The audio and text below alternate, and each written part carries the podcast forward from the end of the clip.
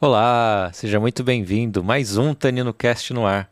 Eu me chamo Edio e, como eu sempre digo, este não é um podcast de vinho, mas é um podcast com vinho. E aproveita, vai, já deixa o like, se inscreve se ainda não fez isso. Uma galera assiste, fala que está curtindo e eu pergunto: você já se inscreveu no canal? Não, ainda não. Se inscreva, por favor, isso me ajuda, tá?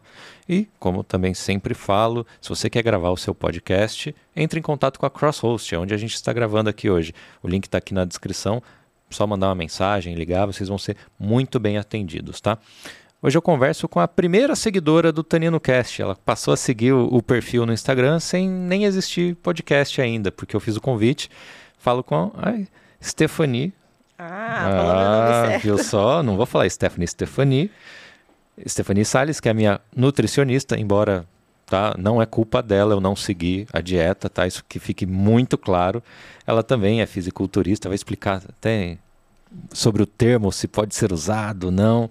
Mas vamos lá, Stephanie, seja muito bem-vinda. Obrigada. Que legal estar falando com você, porque você acompanhou, de certa forma, o nascimento desse podcast, né? Sem ele existir, você já estava seguindo. Eu achei que eu seria a primeira convidada. Foi. A culpa não é minha de você não morar em São Paulo. É. Ah, eu tô feliz de estar aqui. Inclusive, que fique claro que foi tenso para eu chegar aqui. Eu cheguei agora, tá? Inclusive, eu acabei de chegar e, e vir para cá. Tô muito cansada, mas tô bem feliz. Que e ainda bom. mais que tem vinho, né? Então tô, tô ótima. Aliás, esse é um tema que a gente vai tratar, porque tem profissionais da medicina, profissionais da nutrição que super condenam o álcool e não botam na dieta. Agora, se você quiser ter um, uma dieta que cumpra com as calorias do dia e tem um vinho, pode falar com a Stephanie, né? O vinho, ele é alimento. O pessoal fala do álcool, mas para mim o vinho é alimento. Inclusive, é algo que você pode falar que em alguns países da Europa, ele não é taxado como bebida alcoólica igual é aqui no Brasil. É taxado como produto alimentício. Exatamente. Então aí vai do contexto, né? Bom, vamos começar pelo tá. começo, tá. vai. É, quando que você começou a se interessar pela nutrição? Porque não é nem a sua primeira formação, né? Não, é, eu desde sempre eu gostava de fazer esporte. Qualquer esporte, qualquer coisa.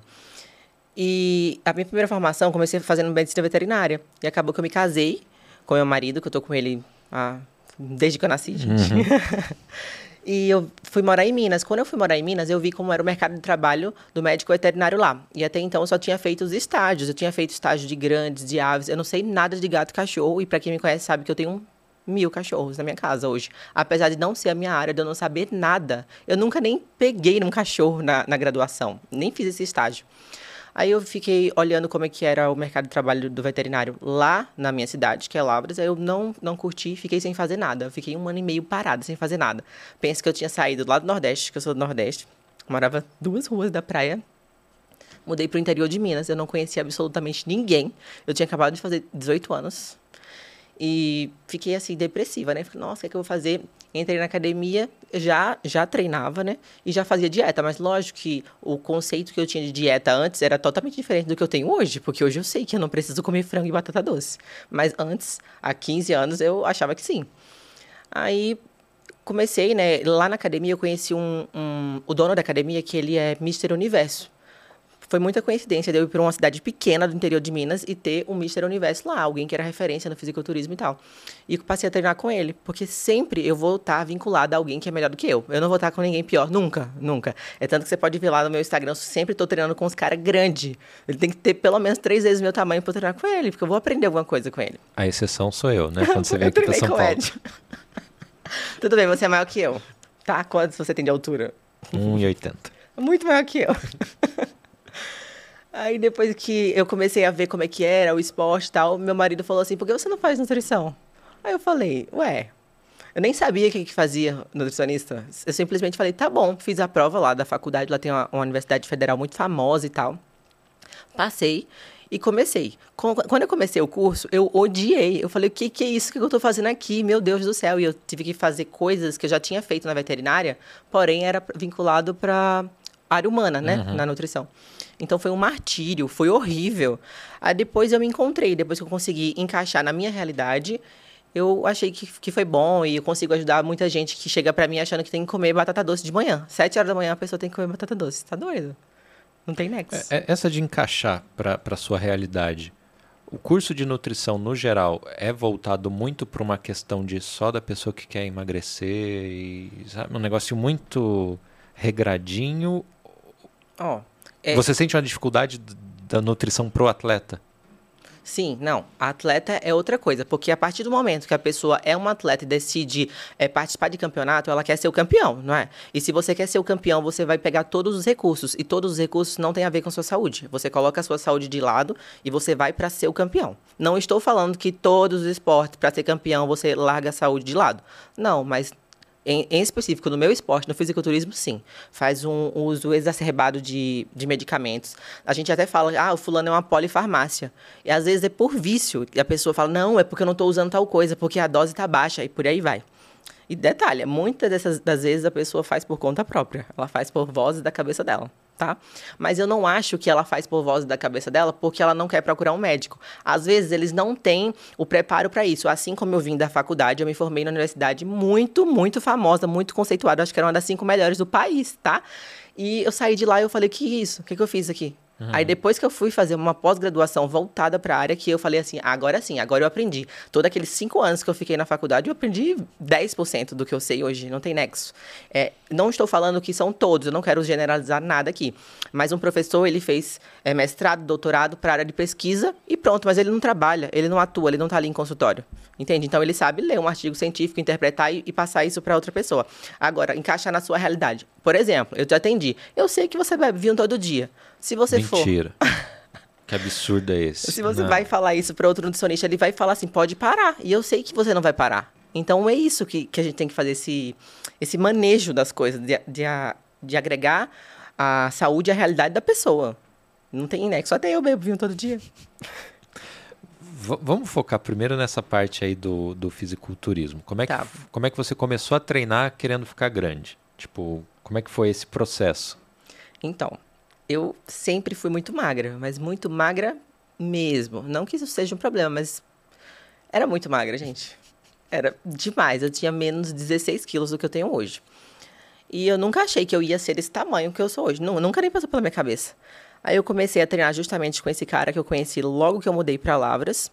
E ele era grande, grande mesmo. E eu fui vendo que estava dando resultado. Porque até então eu fazia um treino do professor da academia, que não era do esporte, nem nada. Não que o professor da academia era ruim, mas não era fisiculturista. Aí eu comecei a treinar com esse cara, vi que era possível e fui pesquisando, porque como ele era atleta, às vezes ele parava para ir numa competição e eu acompanhava pela internet, era no Facebook. No Instagram não era. Tinha Instagram, tá? Mas não era tão. o auge como é agora, né? E eu comecei a ver as categorias femininas e tal. E eu sempre me interessei pelas categorias que as mulheres são mais fortes. E não aquelas model, né? Porque tem a biquíni, que é aquela bem magrinha que, que tem um tônus muscular. Tem o wellness, que é o desejo de quase todas as mulheres. Tem aquela perna grande, o glúteo grande. E tem a figure, que é a minha categoria, que os ombros são largos, o corpo em formato de Y. Os ombros largos e vai afilando, afilando com a perna. E quando eu vi, eu falei, nossa, eu quero ser igual essa mulher. Tinha uma mulher, hoje ela não compete mais, eu acho que depois que ela é, gestou, né, acho que ela tem dois filhos, ela largou e ela só posta o lifestyle, vida saudável, mas chama Larissa Reis. Uma mulher maravilhosa, loira, linda, brasileira e mora no exterior. Eu falei, meu Deus, eu, eu quero ser essa mulher aqui, ó, quero ter esse corpo. Quando eu vi a foto dela, aí eu comecei a treinar só tudo que eu via que ela fazia, eu fazia também. Só que lógico, né? Não, não é assim. Não é eu vou imitar o fulano, eu vou ter o resultado. Não.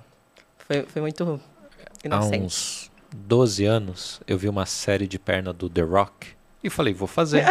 Era 5 de 75 de não sei o que.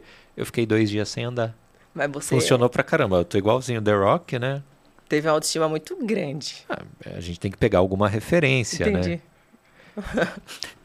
A rotina de treino é uma coisa, mas como é que é a alimentação para esse tipo de ganho de, de massa?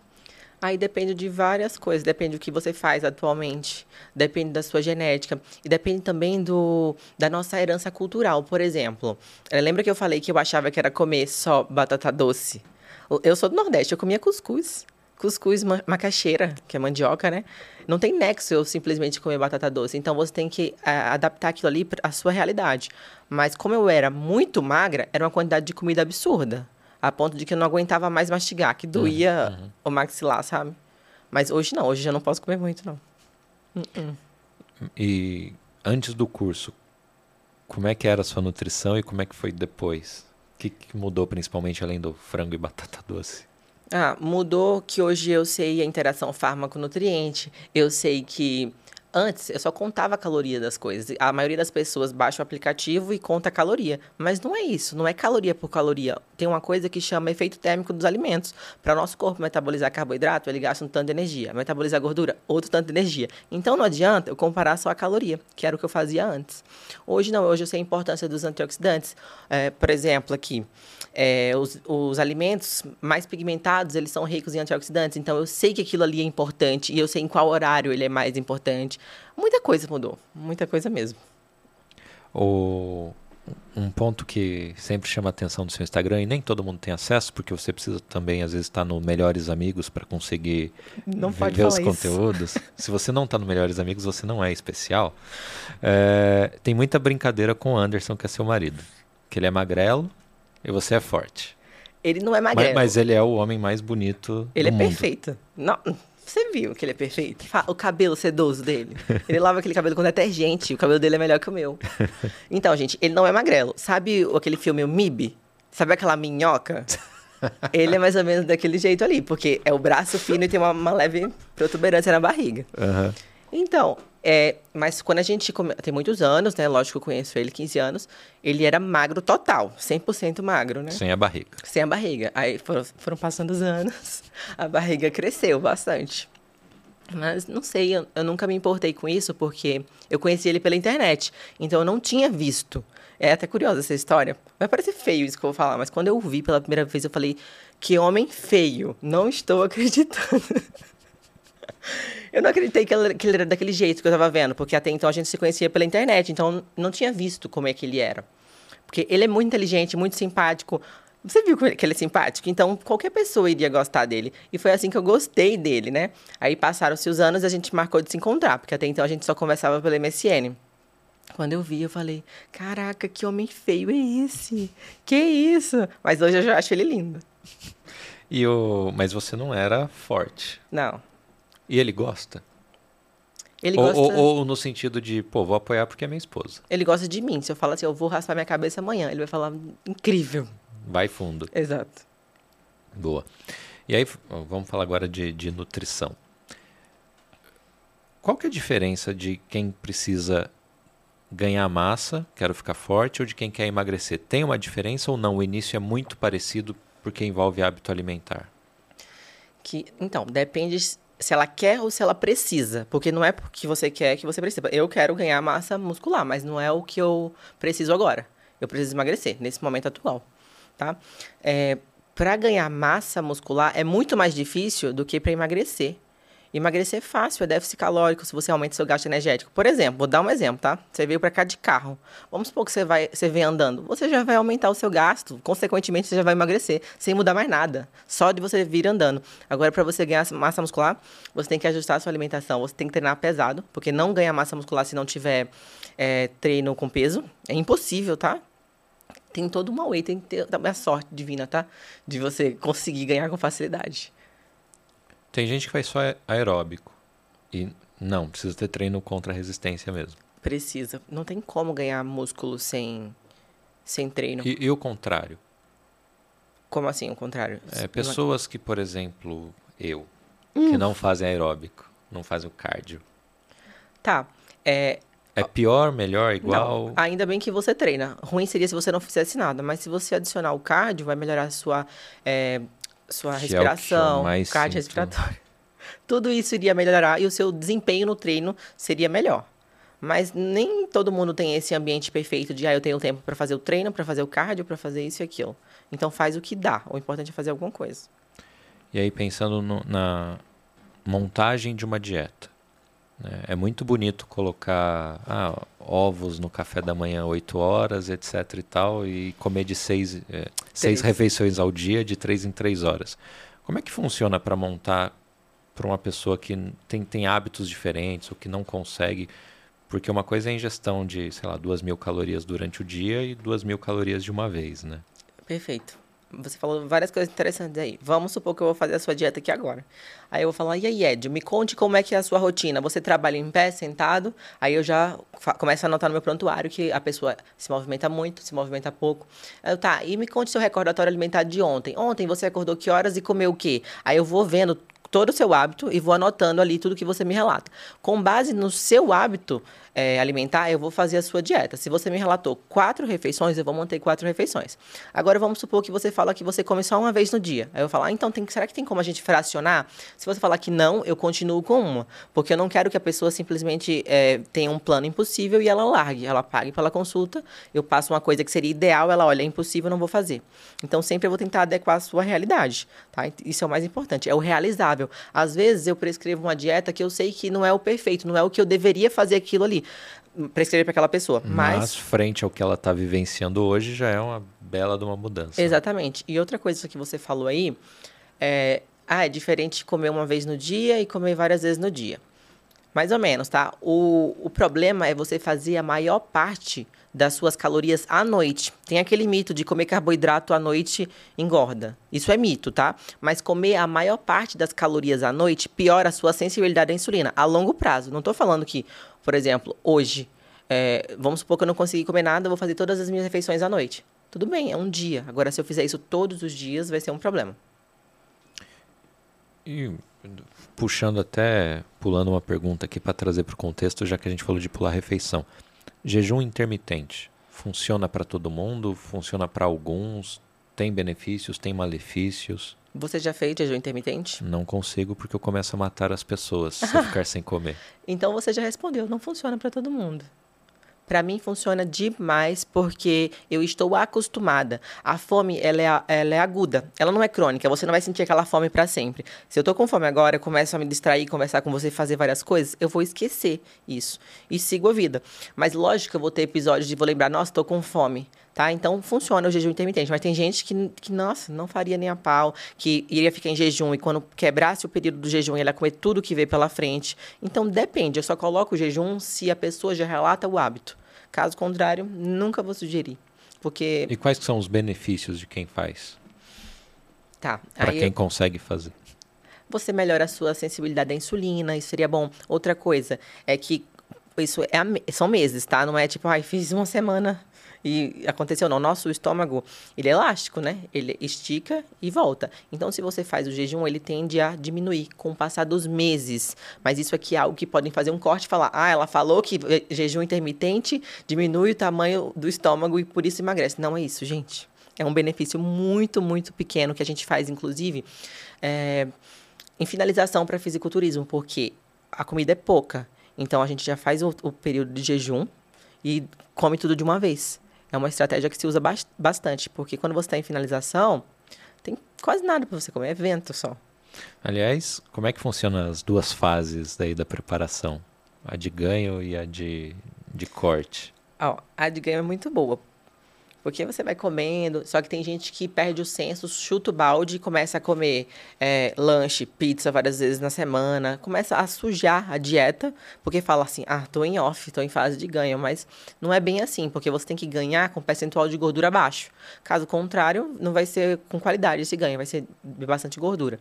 Mas na fase de cutting, de preparação, é uma coisa que tem um tempão que eu tô sem competir, mas meu marido já falava bem assim: você vai começar? Eu Vou. Ele, nossa, vou ficar até mais tarde no trabalho. Porque é estressante, é horrível a pessoa ficar com fome. Não é só a fome, é a quantidade de exercícios que você tem que fazer. Tem que aumentar muito o gasto calórico. Uhum. Tinha épocas que eu tinha que fazer três aeróbicos no dia, fora o treino. E ainda tem que trabalhar, tá? Porque eu não sou rica, não. Apesar de parecer, eu não sou, não. Tinha que trabalhar.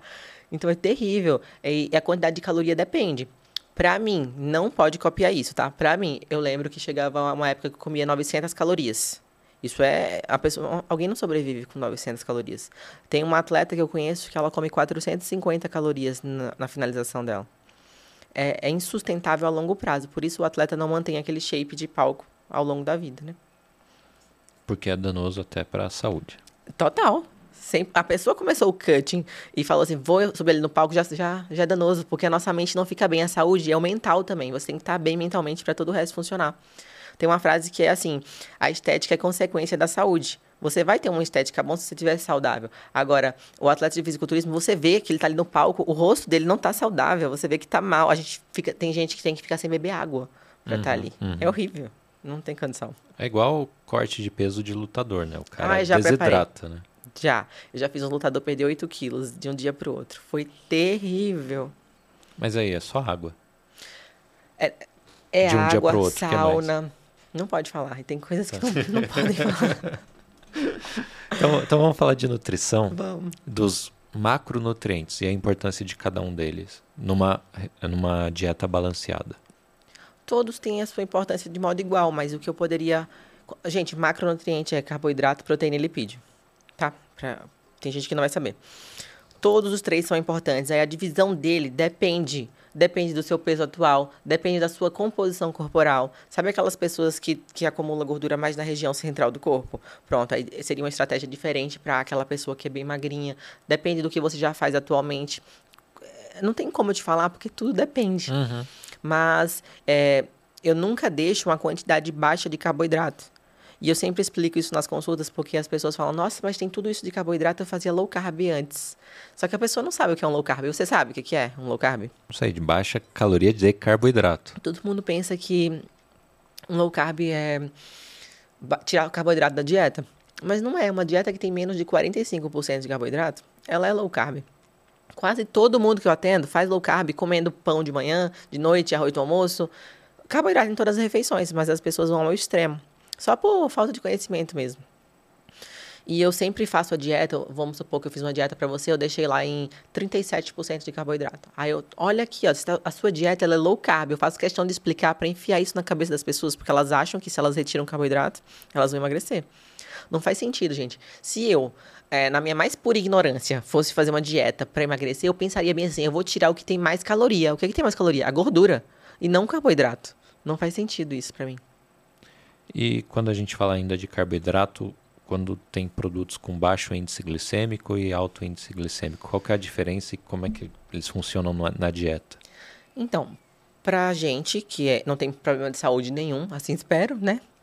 Não vai fazer diferença nenhuma. Mas para o indivíduo diabético, eu não vou falar do índice glicêmico da, daquele alimento, vou falar da carga glicêmica da refeição, que é toda a, o açúcar da refeição. Então vamos supor que ah, esse produto aqui, ele tem alto índice glicêmico. O diabético não vai poder comer? Vai sim, se eu adicionar algo que vai abaixar a carga glicêmica da refeição. Eu vou dar um exemplo. A melancia, saudável, não é? Mas tem um índice glicêmico alto. Um diabético não pode comer melancia à vontade. Uhum. Então eu falaria: você quer comer melancia? Então vamos jogar uma fibra por cima? Aí eu sugiro, por exemplo, o psyllium, aquele pauzinho que não tem gosto de nada. Pronto. A, abaixei a carga glicêmica da refeição. E ele pode, assim como o chocolate, que o pessoal acha diabético não pode comer chocolate, pode comer chocolate. Enfim, dá para manejar. Eu acho muito interessante a alimentação, que quando você tem conhecimento, você pode comer tudo, absolutamente tudo. Olha aí, eu bebo vinho todo dia. Entende? Aí tem gente que fala assim, mas como é que você bebe todo dia assim? Ué, porque eu sei fazer. Aliás, vou, vou, vou pular para a gente falar do vinho, de, de vinho. Como é que você insere o vinho na dieta? Porque você não come as coisas que as outras pessoas comem durante o vinho, certo? Perfeito, você já respondeu. É porque eu sigo o seu Instagram. tá nos melhores amigos. então, exatamente o que você falou, as pessoas elas querem beber e elas querem comer um tanto de queijo. Nem sei o que, que acompanha, o que, que poderia acompanhar o vinho. Este vinho? É, esse. Então eu vou falar deste vinho. Tá. Vou fazer a propaganda antes do tempo. A gente está bebendo hoje o Irurtia Gran Reserva Taná. Vinho também de importação da Vinho Ponto. É, Taná é uma uva francesa, mas que ficou muito tradicional no Uruguai, de onde vem este vinho. E a Stefania falou assim: Ah, eu quero um vinho encorpado, tânico, forte. Eu falei, ah, vou levar um taná para ela. Pronto. Uh, esse vinho acompanharia, por exemplo, uma costela. Carne bem gordurosa, né? um, um assado de costela. Então, mais ou menos isso que acompanharia. Olha, eu não sabia que... Sem o vinho já seria pesada a alimentação, né? Tá. Deixa eu falar várias coisas aqui. Eu não sabia que era francesa, eu achava que era do Uruguai. Porque eh, falou em Taná, Pessoal... É como a Malbec. A Malbec também é francesa, mas você pensa na Argentina. Eu acabei... Viu só? Eu tô chocada. Entendi, gente. Amei isso. É, então, você falou que acompanharia uma costela. Aqui eu já tô vendo que o vinho, ele tem um teu alcoólico bem alto, tá? Então as calorias têm a ver com o teu alcoólico, porque o álcool, um grama de álcool tem 7 calorias. Já a gente já contabiliza isso. Mas lógico, eu não vou ficar, ai, quantas, quantos por cento de álcool tem esse vinho, eu vou ficar calculando isso. Não, a gente faz uma média. Mas as pessoas elas querem beber e comer ao mesmo tempo e não tem condição. Por exemplo, uma pessoa que está numa dieta para déficit calórico, para emagrecer, ela pode beber vinho todo dia, mas ela vai ter que tirar de algum local as calorias. Então eu não acho que é viável ela beber todo dia. Ela vai economizar calorias de comida para beber vinho? Claro que não. E aí ela perde um pouco daquela soma dos macronutrientes necessários, né? Sim, e também eu penso de que eu vou poder guardar esse vinho cinco dias na minha geladeira? Então, be ou bebe tudo. O... Falando em cálculo do vinho, quanto representaria eu beber meia garrafa do vinho? Se, sem acompanhar a comida, em média. Como é que você bota na sua conta? Então, é porque eu. não vou falar quanto eu bebo, não. É 800 calorias uma garrafa, dependendo do teu alcoólico. Tá. Fique claro aqui que é vinho seco, não é vinho suave, tá? Porque o vinho é, suave é eu nem vinho, sei. É vinho de verdade. É vinho, vinho. Vinho, vinho. Eu nem sei contabilizar o do, do vinho suave. mas uma garrafa tem 800 calorias. 800 calorias, isso. É. A média é essa. Não, a média é verdade, porque tem, tem champanhe que coloca uma taça contém 100 calorias, ele diz que serve 8 taças. É isso aí. Ah, é? Não tem, sabia. tem, tem, tem champanhe que coloca. Não, em vinho eu não vi, mas tem, tem champanhe que coloca. Entendi. E champanhe tem uh, o teu de açúcar ou não tem açúcar? É, sempre que a gente coloca vinho seco, a gente está falando de teor de açúcar. Meio seco, suave, tem relação com, com teor de açúcar. Para espumante, entra uma classificação um pouquinho mais extensa. é então bem tem difícil. brut, sec, demi-sec, enfim. Então consegue ser um range menor de açúcar e você consegue ter uma noção. Entendi. Se a gente falar do vinho tinto, o meio seco, ele vai estar de tipo 4.1 a 24.9 gramas de açúcar. Se eu não errei. Eu... Mas é, você vê que é um range muito grande. Você pode pegar um vinho quase doce e um vinho que você não vai tá nem perceber açúcar na mesma classificação. Então é difícil precisar. Esse aqui é seco, então eu sei que ele tem até 4 gramas de açúcar. Agora, se é 0, 1, 2 ou 3, Entendi. não dá para saber exatamente. Alguns produtores liberam a ficha técnica e aí você vai no site e vê certinho. Geralmente tem lá 2, né?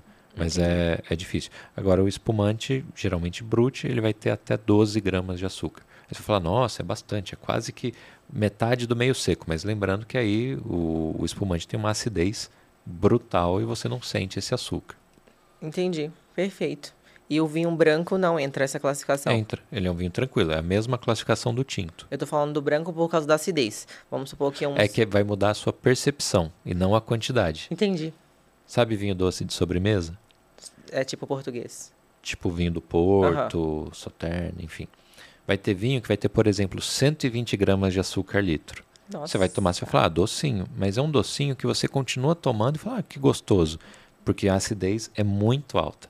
Se não tivesse essa acidez, você ia dar um gole e falar, ótimo, já estou satisfeito. Entendi. Muito interessante. Não, não sabia disso. Inclusive, eu não consigo beber vinho do Porto. Sabe? Eu acho tão doce que me dói o cérebro. Que sobe que assim. É que você já lembra do cardio que tem que fazer depois, aí aí já tem esse empecilho. Então, por exemplo, beleza, uma garrafa tem 800, é, 800 calorias. O que você faz é falar assim, tá, quero tomar meia garrafa, você já subtru- subtrai 400 da sua quantidade diária de caloria. É, mas não é da, da quantidade diária de caloria. Eu sempre vou retirar do macronutriente que eu menos preciso, que no meu caso é o lipídio, que inclusive tem mais caloria. Então, Para quem não sabe, lipídio é gordura. Isso.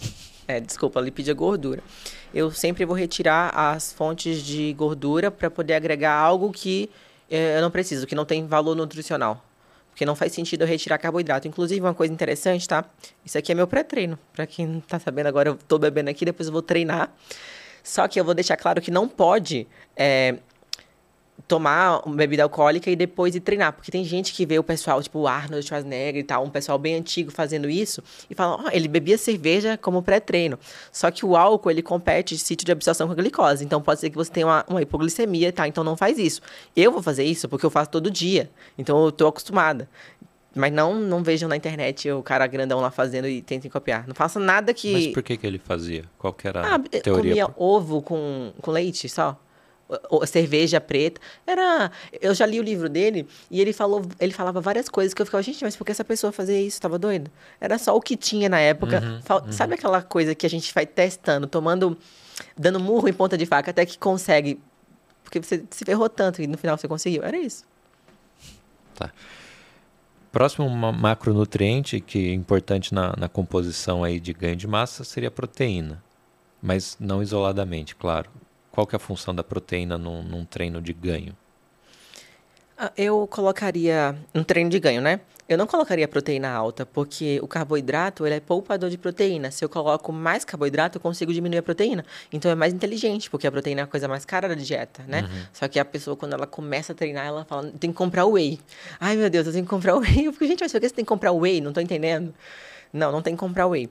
É, na fase de ganho, ela é importante assim como todos os outros. Não existe um mais ou menos importante. Só que, trazendo lá para o esporte, a proteína geralmente, quem, quem é atleta faz uso de medicamentos. Então, eu posso deixar essa proteína tanto alta quanto baixíssima, que vai ser irrelevante para aquele atleta, porque o, a massa muscular dele tem outro estímulo, uhum. tem estímulo hormonal. Então, depende, tá vendo? Depende do que você faz hoje. Não tem como eu falar o quão importante é. Eu tenho que saber o que você faz para falar o quão importante é.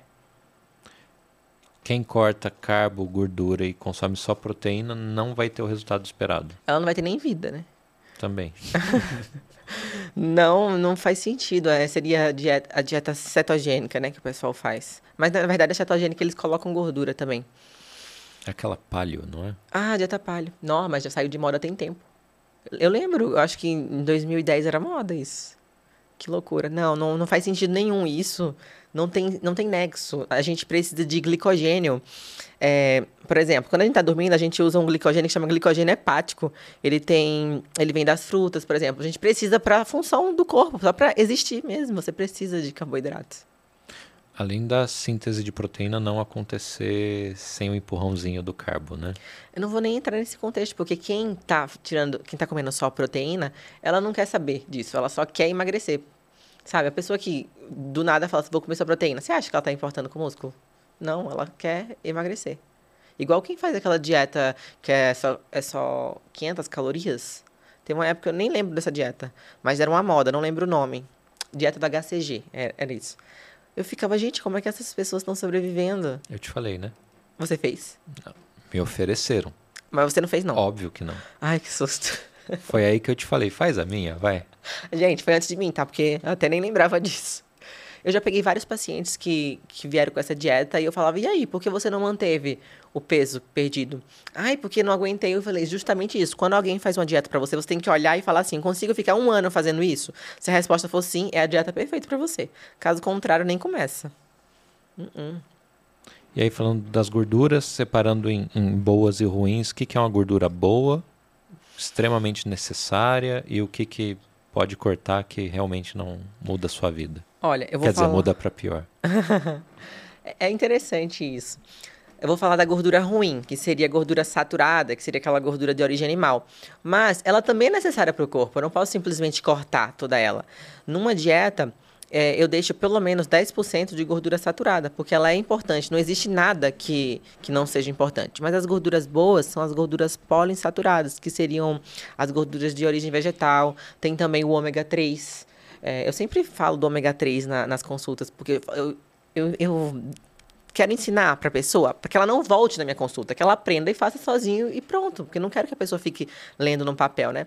Então eu falo muito do ômega 3, das gorduras poliinsaturadas. Eu falo bem assim, aqui no Brasil, a gente faz tudo com óleo vegetal, né? Eu já sei o discurso, porque eu falo isso sete vezes por dia, tá?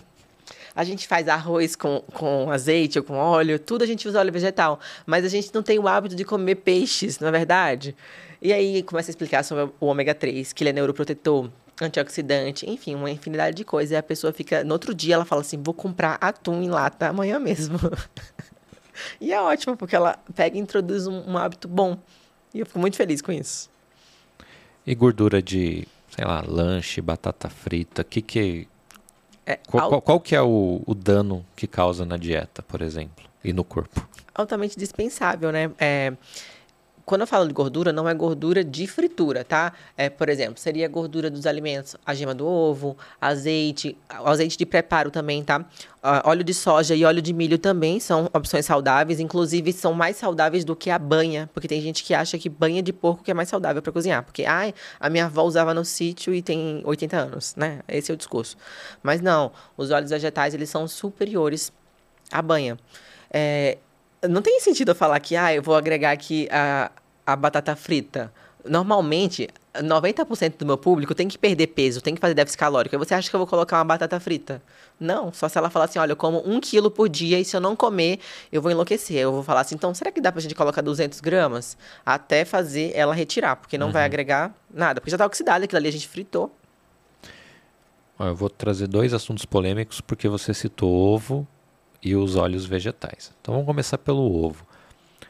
O ovo tem ano que é vilão, aí tem ano que ele é ótimo, aí tem ano que é só a clara, tem ano que é, sei lá, só a gema.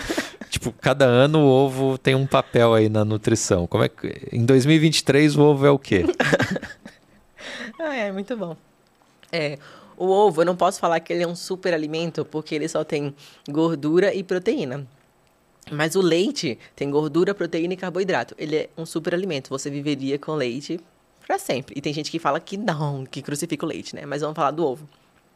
Eu lembro que tem uma fala assim, não, o ovo é leve colesterol. Não é, não, o colesterol não é elevado só por fatores externos, tá? Internos também. O ovo é um alimento excelente, desde que eu falei aqui que 10% de uma dieta ela é de gordura saturada. Então vamos calcular a quantidade de ovos que essa pessoa pode comer e que dê 10% de gordura saturada, que seria aquela gordura de origem animal. Mas vamos supor, tem gente que consegue comer 7 ovos inteiros e não tá, tá longe dos 10%, dos 10%, porque a única fonte de gordura é, saturada é o ovo, uhum. entende? Que seria a gema do ovo. Então depende, mas é um alimento excelente. Inclusive, como todo dia, pão com ovo. Aliás, é, além do clube do melão, tem o clube do pão com ovo. Eu né? preciso. É, é, é muito caro fazer uma patente, cara. É horrível. E o outro, você falou de, de óleos vegetais e banha, enfim, e da banha eu até achava que. Que era fosse, mais saudável. É, pelo menos tinha ouvido a mesma história. É, do, do manteiga e margarina, que essa surgiu na caixinha de pergunta agora, inclusive. Pouquinho antes da gente começar, olhei ali, tinha perguntinha. Diferença e benefícios e malefícios. Tá. Eu poderia dar uma resposta super técnica para falar disso. Mas eu vou te perguntar, quando você come manteiga ou margarina, qual é a quantidade que você come? Muita. Muita? Lógico. Não é possível. Você come um quilo por dia? Não. Não, não mas um quilo ninguém come. Mas, Exatamente. Mas eu gosto daquele bem passado. Tá. Quantas vezes no dia você vai comer? Não, uma. Exatamente, é pouco. Então você pode escolher o que você quiser, desde que você coma pouco. Mas se fosse escolher entre a, a manteiga e a margarina, eu falaria para escolher a margarina, porque ela é de origem vegetal. Ela não é feita é, igual antigamente. Lá em 1994, eu acho que se fazia com gordura hidrogenada. Não é mais desse, desse modo que faz. Já a manteiga, ela é de origem animal, é a gordura saturada. Ela é pior para nossa saúde cardiovascular. Porém, eu tô falando para não comer a, a, a manteiga? Claro que não, pode comer. Desde que você coma pouco, pode escolher qualquer um dos dois. Então, mas eu fritar um ovo na manteiga, eu tô aumentando a quantidade de gordura tá. saturada. Porque é isso. Exatamente. Então... Mas não precisa fritar, não. Você pode comer no pão mesmo. Ó, só que você fritar na manteiga tem uma coisa que chama ponto de fumaça. Você já reparou quando você vai fritar um alimento e ele já tá lá, você esqueceu ele lá, ele começa a sair uma fumacinha Aquela fumaça cinza, esbranquiçada, uhum. é uma substância tóxica. Aí você tem que ver qual qual gordura ela demora mais a, a, liberar essa fumaça? Qual o maior ponto de fumaça? Se eu não me engano, é o óleo de milho, tá? Mas é o de milho ou de soja. Eles demoram mais a oxidar. Então, você tem que escolher o que tem maior ponto de fumaça. Não vale a pena você fritar na manteiga. Você já reparou que rapidamente começa a sair aquela fumaça? Uhum. É, você teria que sempre repor a fumaça, não a manteiga. Não vale a pena. E aí, usando ainda essa questão dos óleos, é melhor então usar o de milho e, e soja, soja do que o azeite, por exemplo? Pra... Porque o azeite perde muito nutriente quando você frita ou aquece, né? É irrelevante isso. Eu, eu falaria para o paciente escolher o óleo de milho porque é mais barato. Porque eu não vou pagar por um azeite para eu fritar. Não faz sentido. Só o meu marido que faz isso mesmo, tá? Eu já falei para ele, eu falei, não tem diferença. Ele, mas o sabor. Eu falei, então tá bom. Faz aí. Você falou um pouquinho, mas vamos além. O suplemento, ele é indispensável? Ele é um um coadjuvante? Onde que ele entra na dieta? Eu acho que vai ficar até chato do pessoal assistindo. Eu vou ficar falando assim, depende, depende. Ah, mas a verdade é essa. É igual vá que vinho harmoniza, depende. Não. Você, eu ouvi num podcast você falando que, aliás, acho que foi o Júnior falando, não, se a pessoa gostar, tudo bem, então eu posso harmonizar com o que eu quiser. Tá bom, vai ficar ruim. ai, ai. Então, o suplemento. É, ele é totalmente dispensável. Porém, tem um público que eu acho que é indispensável: idosos. Sempre que eu vou atender alguém, eu pergunto assim: quem que mora com você? Aí a pessoa fala: ah, eu moro com a minha avó. Então eu já vou querer saber o que, que a avó come e eu vou prescrever suplemento para aquela pessoa e eu vou induzir ela a dar para os avós. Porque quando você tá na terceira idade, geralmente você perde os dentes, né? Diminui o consumo de carne e com isso ocorre uma deficiência proteica nos idosos. Então eu sempre vou estimular eles a tomarem whey. Só para aumentar uh, o consumo de proteína, melhorar a qualidade de vida, diminuir sarcopenia, que é, é a perda de tecido muscular e função, força e função, sabe? Inclusive, meu marido, eu sempre uso ele como exemplo. Eu falo, sabe o braço do Anderson? Sabe no meu braço aqui ele tem um tônus? O dele não é assim, não, o dele parece tá derretendo, é sarcopenia. Eu falo isso para os pacientes. então, eu acho que é indispensável para esse público mais velho. Agora, pra gente, nossa, totalmente dispensável. Desde que siga a dieta Desde que tome vergonha na cara e coma o que é certo, né? Uhum. Porque, para, a gente pode tranquilamente comer ali um pão com ovo, aumentar o consumo de frango. Eu não vou falar carne, porque vão falar, ah, carne vermelha. Não é ideal comer carne vermelha todos os dias, tá? Mas frango, peixe. É muito fácil a gente atingir a quantidade de proteína no dia a dia sem suplemento. E um outro que você recomenda para idoso é o uso de creatina. Sim. É, eu não, eu não atendo idosos, sabe? Mas eu atendo os netos e os filhos, então eu sempre fico estimulando eles. Eu falo, pesquise, chega lá pro geriatra e pergunta tal coisa. Mas sim, a creatina ela aumenta a força. E só o ato do idoso levantar da cama, levantar da cadeira, já é um exercício, já é um, um estímulo de força para eles. Então pode ser que ajude na, nessa questão. Boa. Eu vou pegar aqui umas outras perguntas que chegaram na, na caixinha. Uh... Eu falo pra caramba, né? Não, é, é, podcast é pra isso, é pra falar. Ah, perdi aqui, peraí. Tá, tá. Ah, uma, uma que é legal que surgiu, embora a resposta pareça meio óbvia. Eu consigo perder gordura e ganhar massa ao mesmo tempo ou são processos que ocorrem em momentos distintos? Por que você acha que é meio óbvio? Porque acontece, não? Acontece. Só por isso. Mas são processos antagônicos, assim, são, são processos diferentes, entende? Só que é possível, sim, quando a pessoa, ela tá no começo ou quando ela faz uso de fármacos que ajudam a esse objetivo. Mas sim, é possível. Mas é difícil pra caramba. Eu consegui ganhar é, músculo e perder gordura ao mesmo tempo. Nossa. Por conta do estágio que você já tá. É, não tem como mais. Agora é muito sofrido. No início é fácil. Quando você entra na academia, nos quatro primeiros meses, você, nossa, caramba, olha minha perna como tá. Agora tá 10 anos já. Eu me mato lá de fazer as coisas, não muda um, um centímetro de nada. É triste. Aí você precisa fazer uma opção entre ganhar massa ou perder gordura? Sim. E, e aí você muda tudo, treino, alimentação, como é que funciona? O treino, eu não posso falar muito sobre treino, não é minha área, né? Ah, sim. Mas. Não, eu estou falando do seu treino. Ok, no meu treino. É, não muda tanto os exercícios, tá? Mas, por exemplo, se eu estou numa dieta para emagrecimento, eu estou comendo menos caloria. Consequentemente, eu tenho menos força. Eu vou diminuir a carga. Tá. Então, é isso que muda. É, é o quesito carga. Só isso. Mas, sim, eu tenho que escolher. E, geralmente, quando é uma dieta para ganhar massa muscular, vem gordura junto. E para mulher é ruim, né? Qual é a mulher que quer estar tá lá ganhando gordura. Não quer nenhuma. Quando você vai fazer uma opção por uma alimentação saudável, existem alguns alimentos que você acha que é saudável e não é. Né? Exemplos de pegadinhas que as pessoas geralmente caem. Ah, milhares. Assim, não vou falar que não é saudável, mas não é ideal para o objetivo, né?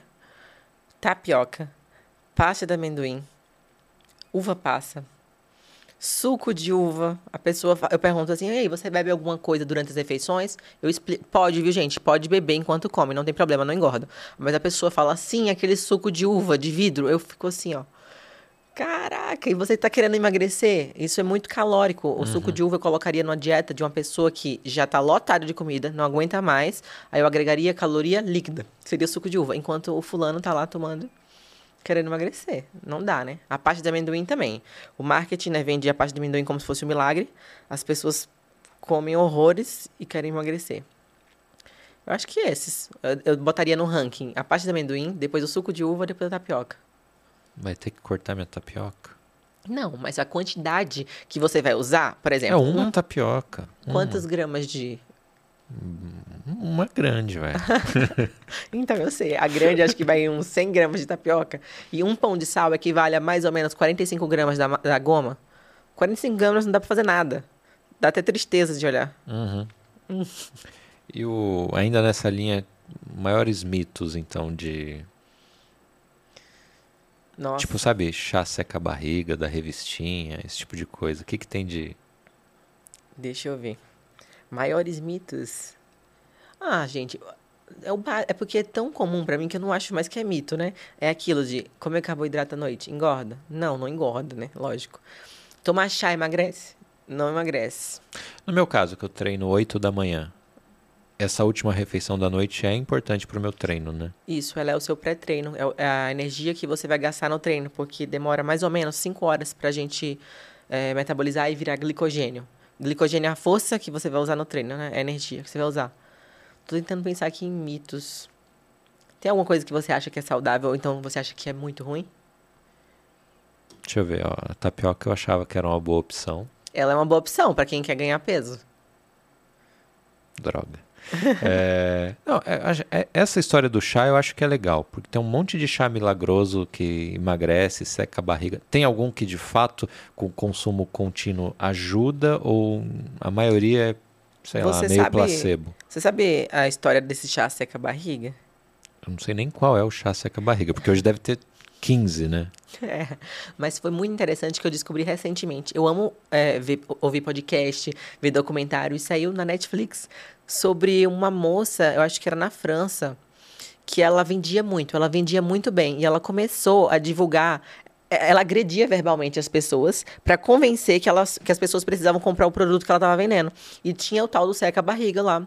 E, tipo assim, gerou milhões. Milhões, tá? Não é tipo assim, pouco dinheiro, não. Até que depois processaram, enfim, mas ela vendia tudo. Tudo, tudo, tudo. E ficou a, a moda. E até hoje tem gente que compra, né? Que loucura. Mas falando do chá, vou falar uma coisa interessante. Tem gente que toma chá porque acha que emagrece. Gente, não emagrece. Mas o que eu quero falar do chá é que quando você faz, você tem que beber ele na- nas próximas horas. Não adianta você fazer um chá, exemplo, fazer um chá verde aqui, faz à noite, coloca na geladeira para tomar no dia seguinte, durante o dia todo, tá? a, a propriedade medicinal ela vai oxidando. Então não faz sentido. Se você está querendo pegar a propriedade daquele chá, não faz sentido você guardar na geladeira e tomar no dia seguinte. Não tem nexo. Então faz e consome na hora. É, agora, você vai emagrecer porque tá tomando ele? Não, não vai. Não. De jeito nenhum. Bom, já que você está tomando água, era a próxima pergunta. Qual que é a importância da água na tanto na, na alimentação saudável como na quero crescer meu shape? Viver, né? Então, quando a gente vai fazer bioimpedância, é legal isso, de que ele, a bioimpedância, ela mede o nível de hidratação muscular. É tanto que a gente tem que estar em jejum quando vai fazer aquela bioimpedância, né? Então, gente, é muito importante. Não, não, eu não, não acredito que eu vou ter que falar o óbvio, que tem que beber água. É absurdo. Existe gente que não bebe água? Não acredito. Não, não vou falar disso, não, me recuso. É que eu não bebo água, sou quase um Fala camelo. Eu bebo vinho. E café, Com- todo dia, e todo café. eu quero Ah, é verdade, ó, minha dieta é café, vinho e uma gotinha de água. Não faz sentido isso. Droga. Depois, depois vai me procurar e falar, nossa, tô com uns problemas aqui, tá meio ruim, será que tem que mudar minha dieta? Eu vou falar, "Só- eu vou botar só água na sua dieta e pronto. Mas o é uma regrinha, o sei lá, dois litros d'água mu- muda? Como é que como é que a água entra na dieta Existe de uma fato? recomendação, é, mas de novo, eu não vou seguir a recomendação se você me fala que você bebe 300 ml de água. Eu não vou simplesmente fazer 45 ml vezes o seu peso e sei lá quanto é que vai dar. Vai dar 5 litros. Acabei de te falar aqui. Eu não vou fazer isso, entende? Então eu vou colocar um valor maior do que o que você consome hoje. Mas eu sempre calculo 45 ml vezes o peso da pessoa, para dizer quanto de água ela tem que beber. Mas eu que escolhi 45, tá? É de 35 a 50. Eu sempre escolho meio. Uhum. Porque eu, por exemplo, o que eu mais sinto é eu bebo pouca água. O pouco de água que eu aumento. Melhora tudo. Não, piora tudo, porque eu vivo no banheiro. A gente Ah. não conseguiria ter essa entrevista aqui que eu ia falar assim, pô, vamos fazer uma pausa aqui que eu preciso ir no banheiro. N- não sei. O, o meu consumo de água eu sinto que é adequado. Eu não sei se é, é. Obviamente é baixo. Já não é adequado, porque se você falou que é café, vinho. Não tem a. Não sei se, se isso é regra no mundo do vinho, mas tem a quantidade de taça de vinho para água. Ah, tem no sentido de ah, não deixar o álcool pegar, etc e tal. Recomenda-se a cada taça tomar um copo d'água. E você não faz isso. Não, a cada três degustações, um copo d'água. Três degustações significa o quê? É, 12 garrafas. Não, não, mentira. Toma, toma minha aguinha ali. Mas durante o dia não é algo que eu. Ah, preciso tomar. Tem gente que bota alarme, né, pra tomar água e tal. Aí eu já acho que é maluquice, né? Assim, eu acho. As coisas elas têm que acontecer naturalmente. Eu, eu, eu acho que não é normal uma pessoa ter que colocar um despertador para ela beber água. Não faz sentido. Assim como eu não acho normal a pessoa ir comer e falar assim, deixa eu olhar quanto, quanto é que tá aqui na minha dieta. Ai, é 95 gramas. Não, eu sempre falo na consulta que eu quero que a pessoa introduza hábitos a ponto daquilo ali ser automático. E eu dou o exemplo de quando eu vou no hotel. Viajei de férias, sei lá, pra Cancún. Nunca fui pra Cancún. É uma indireta pro meu marido, tá? Quero ir pra Cancún. Aí vai ter o café da manhã do hotel, porque eu espero que ele me deixe num hotel que tenha café da manhã, né? Por favor. Uma infinidade de doces e tal. Pode ter certeza que eu vou comer o pão com ovo e depois eu vou comer o doce. Porque o pão com ovo já é o meu hábito. E é isso que eu quero para os meus pacientes. Que eles comam lá o almoço no restaurante, é, o que é saudável, arroz, feijão, legumes e tal. E depois eles comam a sobremesa, o pudim ou o que eles quiserem. Porque o mais importante é o que você faz na maior parte do tempo. É o que você faz naturalmente e não forçado. Tem um monte de perguntas da Stephanie aqui. Que a Stephanie veio no nosso nono episódio, se eu não, não tô ruim da memória. Inclusive, a Stephanie, que fez a ponte para a Stephanie, tá aqui. E é legal falar Stephanie, Stephanie, não errar. As duas são Stephanie, né, na verdade. Mas ela se considera É, Stephanie, então. E deixa eu pegar aqui. Uma delas era sobre isso. É, Posso falar uma coisa de outro podcast que você gravou? Pode. Sabe claro. aquelas moças chiques? Sei. Olha aqui, ó. Eu comprei um batom que não tá passando. E tô até observando. Não transferiu pra taça, tá? É, já eu não uso batom e minhas taças são sempre babadas. Eu tô- ainda estou esperando essa técnica. E a pergunta da Stephanie era o seguinte: se uma pessoa viver de dieta e realmente dois dias na semana comer algo diferente, ferra tudo ou não? Ferrar tudo de resultado, não. Mas sabe o que, então que ela botou acontecer? dois dias. Aí eu não sei se são dois dias, tipo, ah, o fim de semana de. Não, e assim, de esbórnia, né? Do, de- do café da manhã ao jantar. o café da manhã de sábado ao jantar de domingo. Não sei se foi isso que ela quis dizer. Que, aliás, é uma pergunta muito boa, porque seria o meu caso. Não, mas você vai falar que o seu caso começa na, É na hoje. segunda.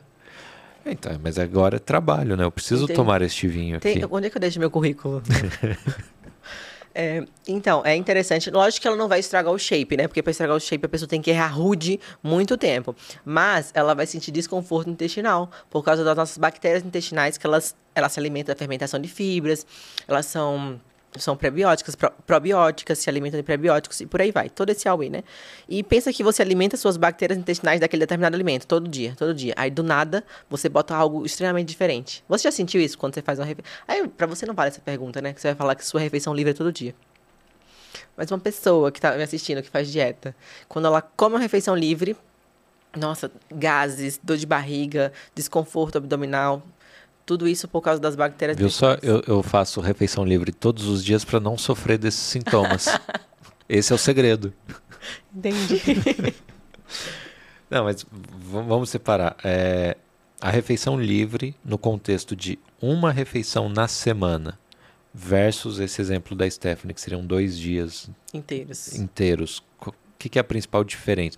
A refeição livre tem muito mais a ver com um- o psicológico, né? Da Isso. pessoa conseguir ter uma válvula de escape. Exatamente. E fora que a alimentação, é, ela é um ato social, né? Imagina que eu tô... Você tá nos meus melhores amigos, você vê que eu posso. Meu marido chega do trabalho estressado, come um monte de coisa ali, bebe. É isso aí. É muito Eu vou lembrar quando eu tiver 70 anos, e ele, infelizmente, já vai estar morto, porque ele é muito mais velho que eu. Aí eu vou lembrar, nossa, eu lembro que ele chegava do trabalho, a gente comia parma, não sei o quê.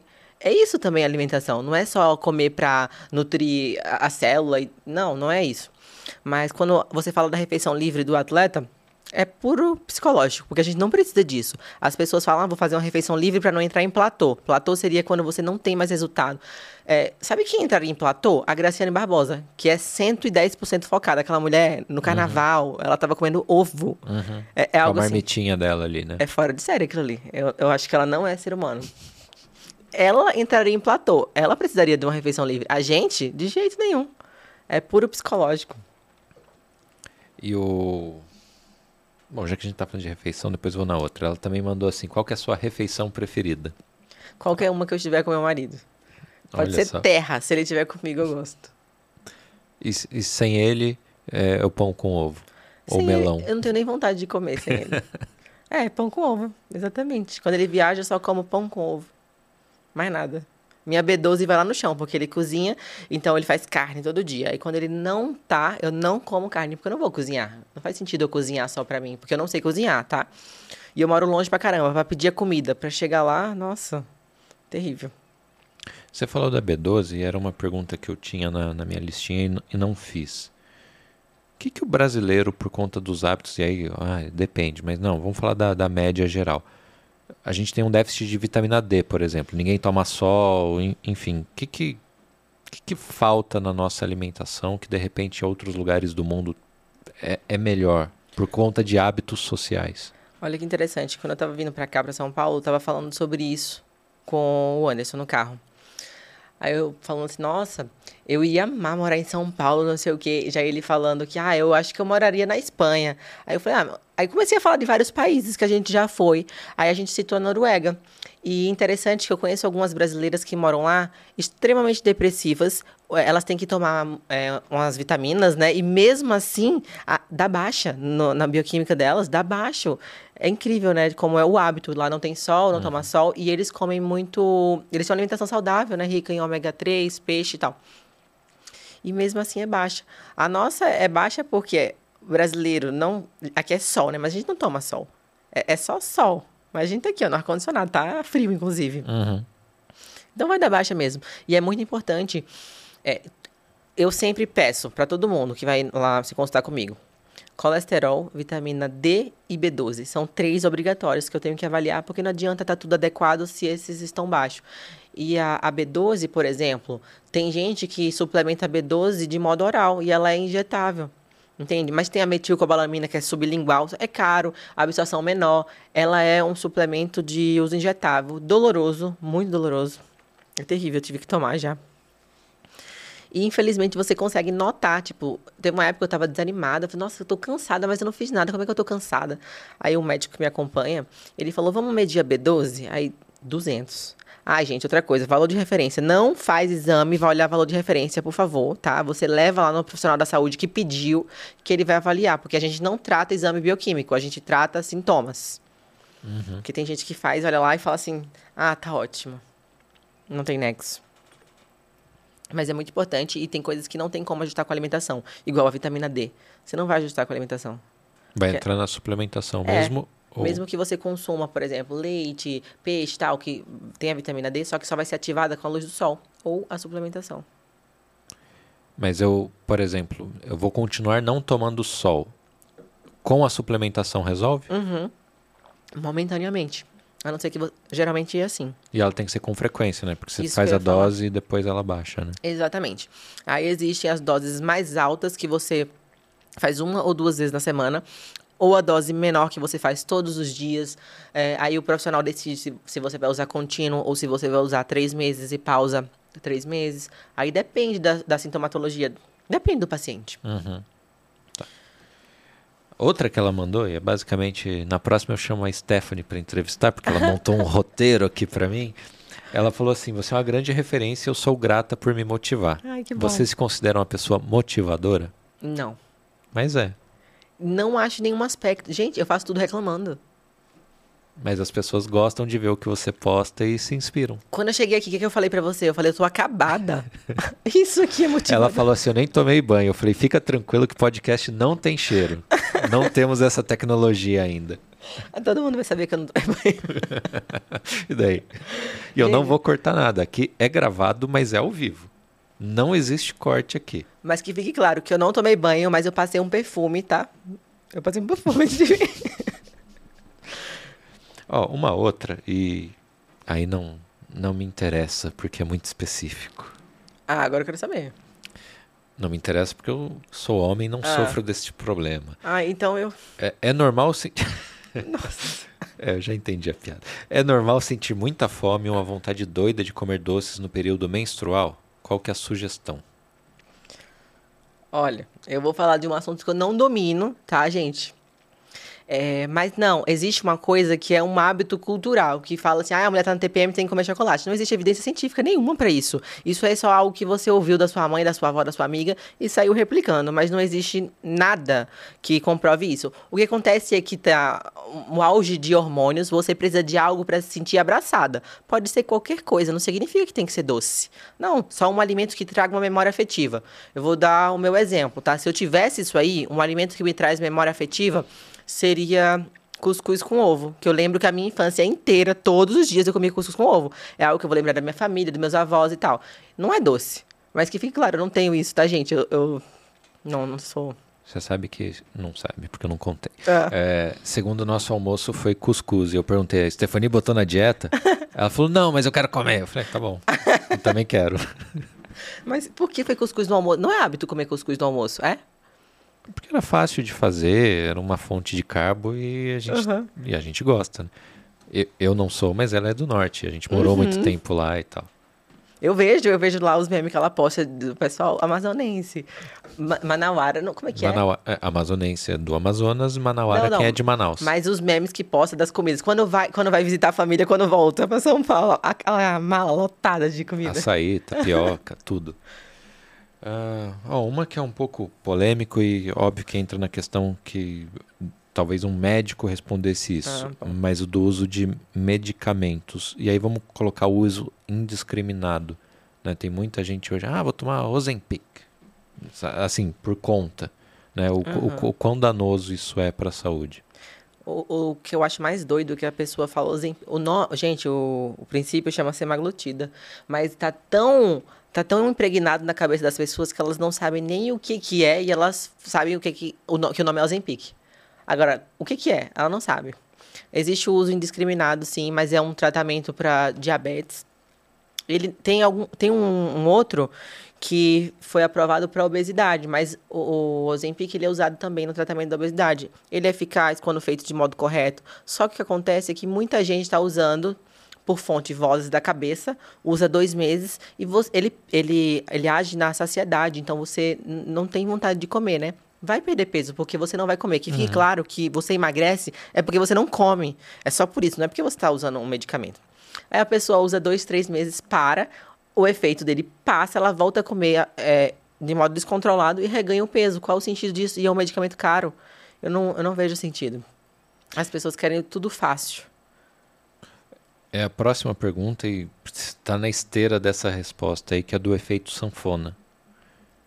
É, qual, qual que é uma forma de evitar, além de criar hábitos saudáveis? Uma coisa interessante que eu posso falar do efeito sanfona é que quando você perde, vamos supor que tem um indivíduo que tem 100 quilos, essa pessoa que tem 100 quilos, ela perdeu 20 quilos.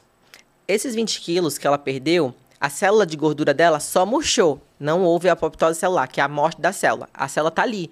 Então, pode ser que ela descontrole e volte. Agora, ela tem que se manter pelo menos 7 anos com esse peso perdido para que haja a morte da célula. Então, enquanto não passa esse tempo, e claro, esses sete anos é com base no artigo que eu tô falando isso, tá? E não é, ai, sete anos, falta dois meses. Claro que não, tá? Ninguém é um robô aqui.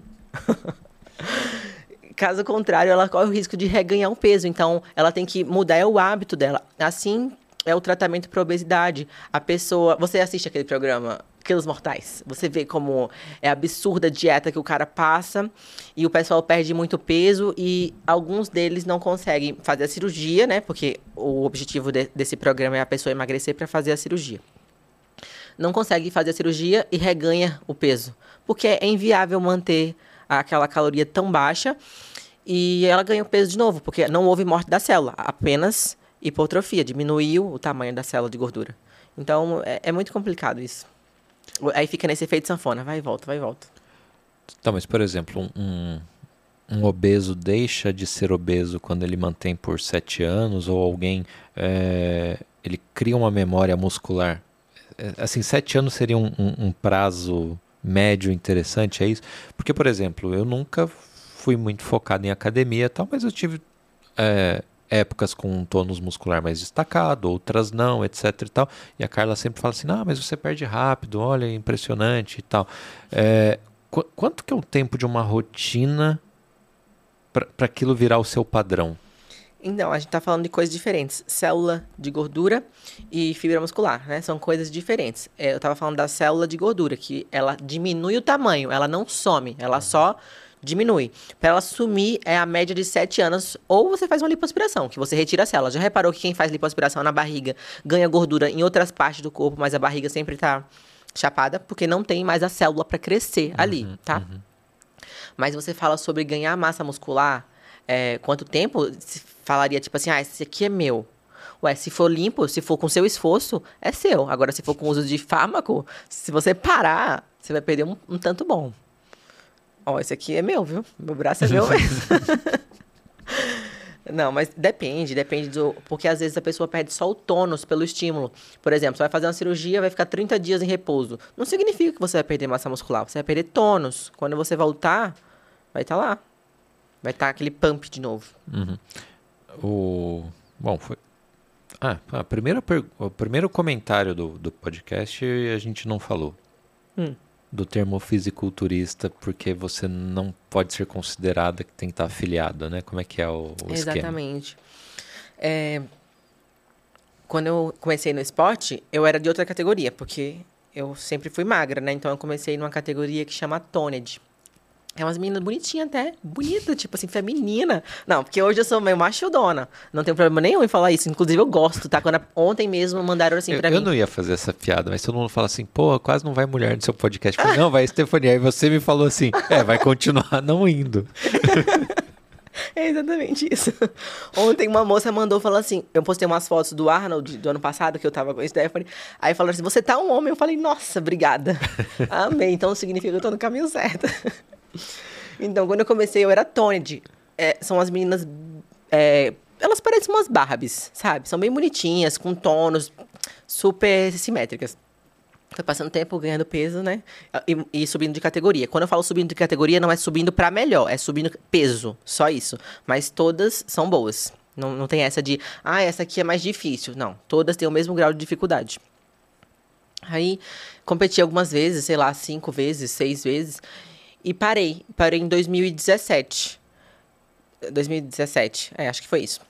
Depois comecei a me preparar em 2019. O que que veio? A pandemia. E é um, é um dinheiro. Ô, Ed, você acha que é quanto pra você subir num negócio daquele? É caro. É muito caro. De novo, não sou rica. Gente, parece que eu sou rica, que eu tô bebendo esse vinho aqui, não sei o que. Não sou. Entende? Meu marido trabalha até meia-noite. Aí comecei a me preparar, a pandemia fechava e abria. Depois e eu continuei, tá? Continuei. E depois foi marcado o evento, era aqui em São Paulo. Eu sou da Federação de São Paulo.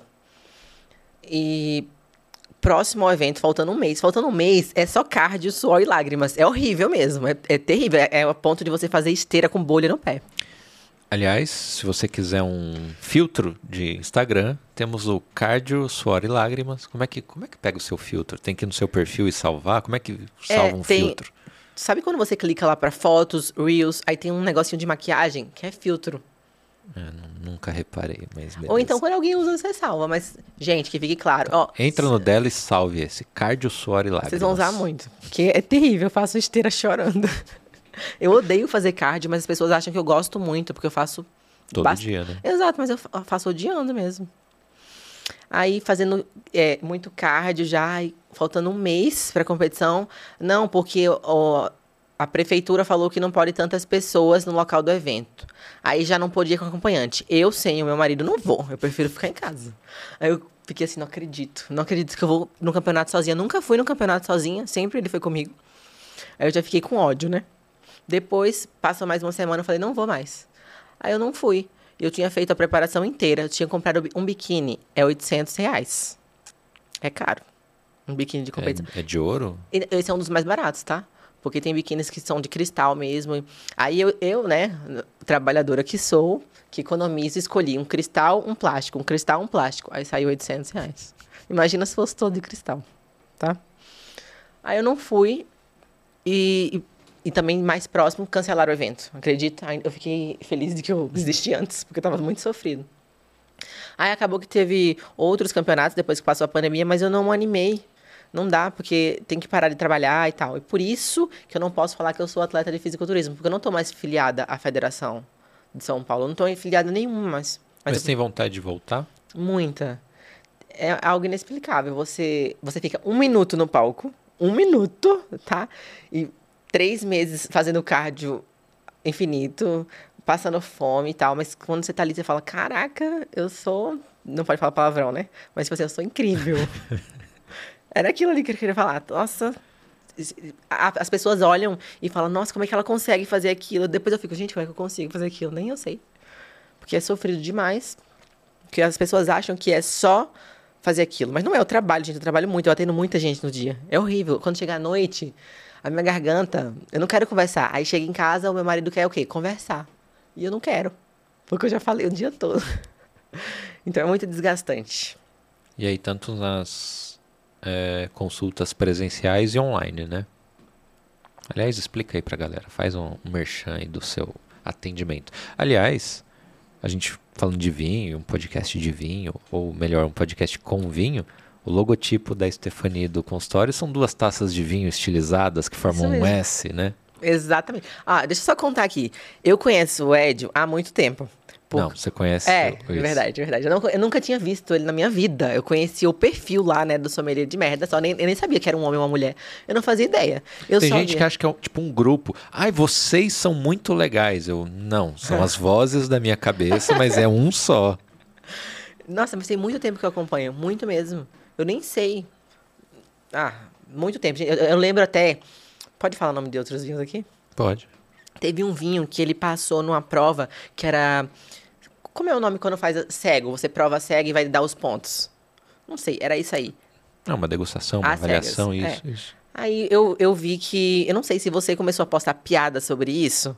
Que foi a partir daí que eu conheci, porque tinha um vinho que chama Toro Louco. Uhum. Que ele pegou e ganhou uma pontuação altíssima acima de outros vinhos que supostamente tinham uma qualidade maior. E eu comprei o vinho. Falei, é um vinho ok. Não é um vinho maravilhoso, mas é um vinho que vale o preço que eles cobram. Pelo menos eu pago 40 reais uhum. nele, tá? Eu acho bem barato. Então, sim, eu compro. Aí eu vi você fazendo piada, eu falei, não acredito que estão fazendo piada disso. Mas eu vi que, que foi bem avaliado, não sei o quê. Na época eu não tinha noção, tem muito tempo. Não tinha noção nenhuma disso.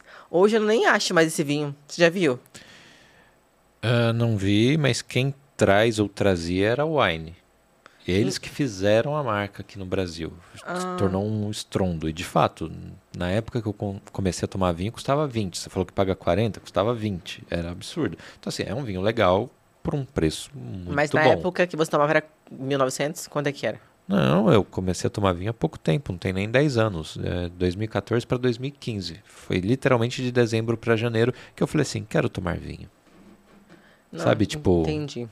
Foi podia, mais ou menos podia falar assim, quero fazer um curso de fotografia. Foi literalmente isso. Eu falei, não, quero tomar vinho, acho chique.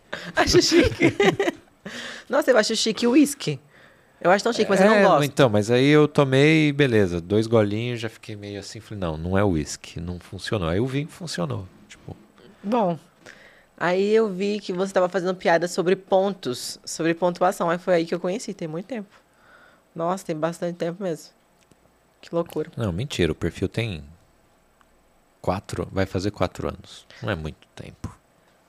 Cara, você falou aí 2014, 10 anos. Passou muito rápido. 10 anos pra mim é, é lá em, em 1500. Eu tava nascendo. E não, foi ontem. Que loucura.